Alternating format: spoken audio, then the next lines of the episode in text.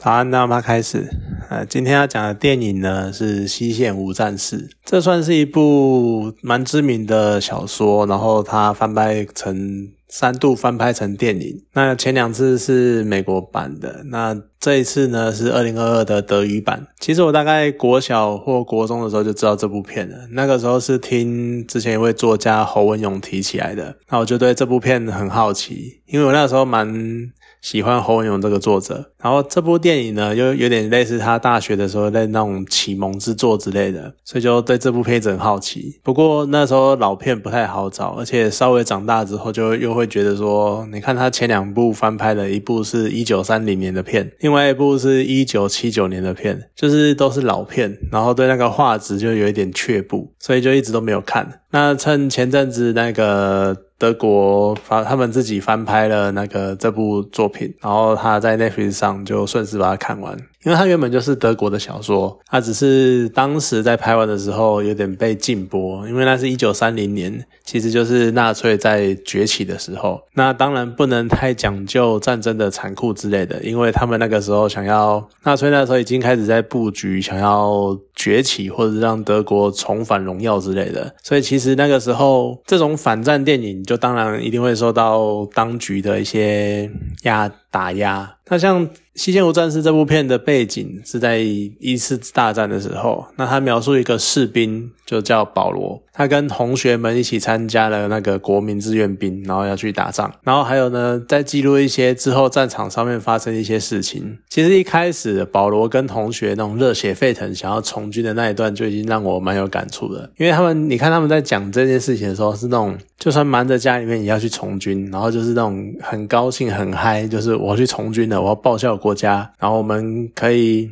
就像那个电视上面或常看到那种军人一样的威风，然后我们保家卫国，我们要光荣整个普鲁士民呃日耳曼民族，然后甚至于是德国人这样子，我们要成为德国人的那个什么利矛之类的，所以就已经你会蛮有感触，就是那种充满了。对从军这件事情充满了美好的想象，那你去对比他们上战场之后，打过一场战役之后，遇到那种洗礼，然后看到那种种种残酷的景象，就是什么断手啦、断脚啦，然后或者是整个被炸烂啊，或者自己朋友就突然一个爆炸就不见了之类，只剩下眼镜之类的，对比那种景象，然后再搭配他们当初就是。他们几个同学聚在一起的时候，一个同学当初揪他们一起去从军的那一个同学，他小小声的说了一句：“抱歉，我不知道战争是这个样子。”你就可以感受到那个前后的差距。其实有时候你去想，要是军队在招募的时候呢，他们不是派那种穿着光、穿着光鲜亮丽那种。笔挺的军装正装这样子，然后胸前挂噼里啪啦挂一大堆勋章之类的，然后帅气啊，或者是很有威严的那种军官来。结果反之呢，他们如果他们拍的是那种刚在前线下来退休的，然后他们可能断手啊、残肢啊，然后衣着破烂这样子，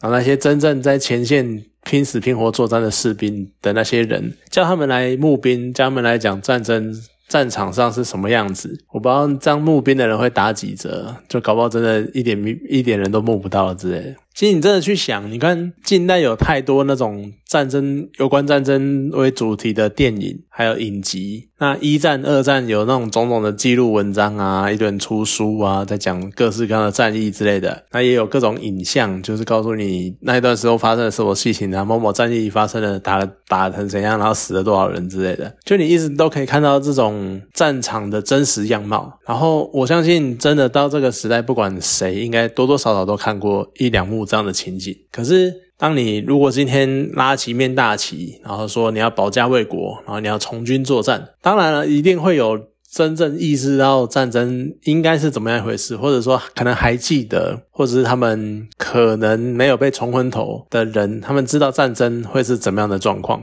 但是他们还是有心想要去保护自己拥有的一切。当然一定会有这种人，可是呢，终究也是会有另外一群人，就是那种讲难听点就是不知天高地厚啦，然后说穿了就是他们一无所有、无牵无挂的那种人，他们就会说：“哦，要打仗，打仗来啊，你有种就来打，啊或者是我随便拿起枪，我就可以去打仗了之类的。”就是会有这种很不在乎，或者是很不屑，或者是。甚至于他本身就是很轻忽战争这件事情的人，就总是会有这种人存在。我都不知道他们到底是觉得自己不一样，还是说他们因为无牵无挂，所以就觉得说反正我没有就没有了。那打个仗，战争之后搞不好又可以，譬如说什么财富重分配之类的，或者整个游戏规则重来，或者是搞不好我有机会一跃而起，重新定规则。不过说的更残酷一点。就算今天真的打仗了，就算今天真的某种规则被打破，然后整个世界的规则重写，多半这种人呢还是在底层，他们并不会因此而翻身。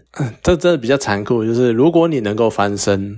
你其实应该早就翻身了，对啊，或者说你可能，也许他们曾经会抓到一两次机会，然后崛起，但是我觉得那终究只是一时一时的事情。你没办法长久，就所以，我还是觉得这种能够蛮不在乎的说出什么要打仗就来啊的这种人，我会觉得他们并不是真的去了解整件事情的脉络，或者整件事情的状况是怎样。那像《西线无战事》这部电影里面，让我印象深刻的还有一幕是保罗在一次战役中跟一个法国士兵对峙，然后两个人就是在那个一个壕沟里面、一个坑里面那对打，然后。历经生死激斗之后，保罗拿刀捅了那个法国士兵好几刀，然后捅到快死了。然后捅完之后呢，保罗就翻过身，他在旁边喘气。结果过了一会，冷静了一下，他就好像。有点像是不知道不知道该说良心发现还是怎样，他转过去开始试图急救那个法国士兵，而且还把那个法国士兵的私人物品呢就呃收起来，然后一副就是那种他想要在战后然后去法国，然后找那个法国士兵的家人，然后转交给他们这样子，就是呃我跟我陪，譬如说有点讲类似我陪你丈夫走过最后一程那种感觉。可是你看这个画面有点讽刺，你前一秒还在人家生死搏斗，你下一秒你却在急救人家。其实这一个让我想起了。之前曾经跟人家讨论过《猎魔士》那在飞行影集《猎魔士》的剧情，就是那个讨论者他那时候说，影集中的某个女巫师，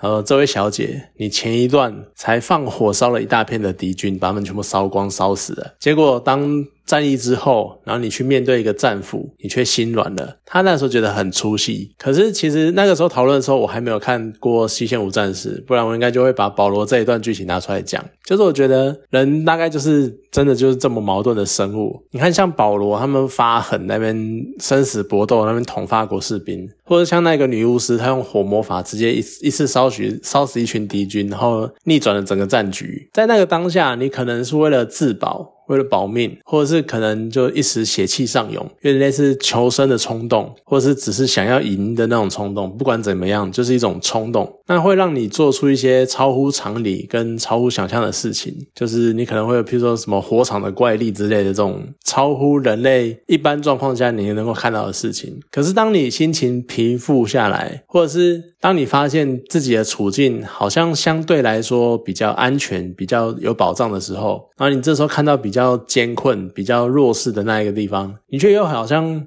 浮现一种所谓的恻隐之心，或者是那种所谓的被蒙蔽的良知，又会再度被唤醒，然后去试图去帮那些弱势者，像保罗是这个样子，他试图去帮助那一个快被他捅死的法国士兵。那女巫师也是，就算我烧死一大片敌军，但是我还是没办法忍受，就是我要亲手杀掉一个人这样子，杀掉一个被俘虏的人，就有时候就是这么的矛盾。我觉得这也是人性特别的地方吧，不能讲有趣，就是特别的地方。可是看完了整部德语版啊，我还是不太懂，就整个片名《西线无战事》这件事，这个名字到底哪里来的？因为它是德文的书嘛，那德文的书其实那时候翻译也是翻说，就是在西部战线没有什么那个没有什么新鲜的事情。那英文好像是讲说什么在前线的各种急进之类的，就是。我知道那这很激翻，或者是很翻译的很奇怪，可是有点类似这样讲说平淡无奇的前线那种感觉。可是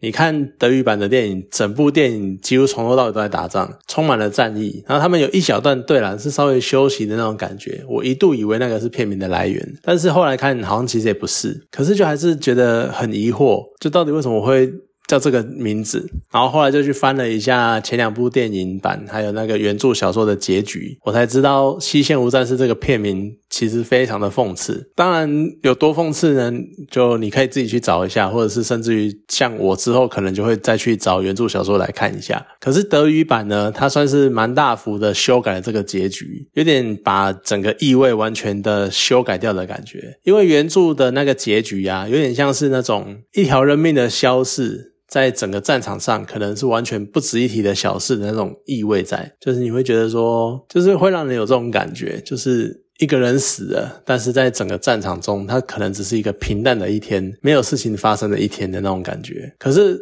在电影呢，是在保罗他前大半段电影，就是有点像开主角光环，就大家在冲锋，然后他一个人都没有被枪打到，然后其他人死了死伤的伤，然后好朋友都一个个死光了之类的，就类似开了主角光环那种，撑过了大半部电影，然后结果在最后呢，他最后最后的最后那一刻，他被捅死了，就完全凸显出那一种在最后一刻被捅死那种无奈的感觉，还有整个战争，甚至于说。你的人命在整个战争中的那种毫无意义的感觉，就是如果说原原著是比较平淡的个人的角度去讲人命在战争中毫无意义这件事情，那德语版的改编呢，就有点像是在讲整个战争的这件事情是多么的毫无意义，有点我不知道该怎么讲那感觉，就感觉好像层次有点扩大了解释的这一个。意义这样子，所以我觉得这算是蛮有趣的。那你看，像到最后，《西线无战事》终究是一部反战电影嘛？那你看反战题材这个东西，从二战之后啊，就是二战是一个人类很惨痛的历史，死了上百万人，然后全世界都卷入一场非常巨大的战争，然后各各各个国家都充满了消耗，干嘛的？那从那之后呢，各式各样的作品，尤其是日本，他们充满了那种反战的这个核心的概念，他们各各各式各样的事情都。想要试图要反战之类的，可是你看反战这个概念呢，从一开始是有点像是全人类的一种崇高理想、终极目标的样子，然后慢慢的呢，变成人们开始各自去表述什么样是反战，那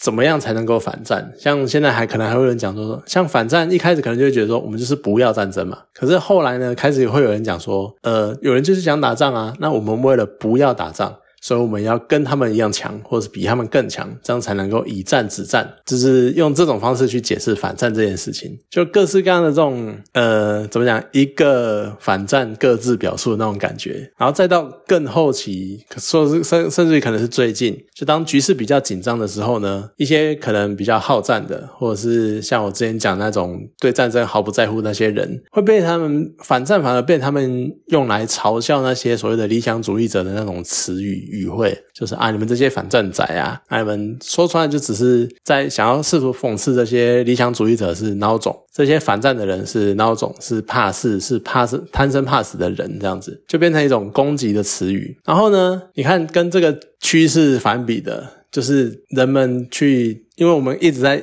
慢慢的忘记、淡忘，或者是我们忽视了曾经发生的战争对我们带来的伤痛，或者是带来的问题。因为呢，很多事情，就算你说，呃，后来还是有波斯波斯湾战争啊，然后像现在还有什么乌俄战争之类的，那战争还是会有带来伤痛啊，还是有什么啊？可是对某些人来说，他们太遥远了，那些事情太遥远了，他们并没有看到很强烈的什么死伤或干嘛的，或者是他们已经忘了身处在那一个环环境当下的感受。是什么？或者他们从来没有经历过那个感受，所以当看到这些战争的残酷场景的时候，他们可能只会觉得说，就是因为这个样子，我们要以战止战，而他们不会去想到，为了避免这些悲剧的发生，我们要去反战这件事情。这是一个蛮微妙的一个概念的转换。我觉得可能说到底，到最后。人类最擅长的事情其实就是遗忘吧，我们会遗忘掉很多很多事情，然后只记得最原始、最纯粹的那个欲望的感觉，讲的有点沉重啊。可是毕竟我还是觉得战争这件事情能免则免，不管你要试图用什么样的方式避免，但是真的能免则免，不管在什么样的情况之下。好了，那今天这部电影呢就讲到这边，好，谢谢大家。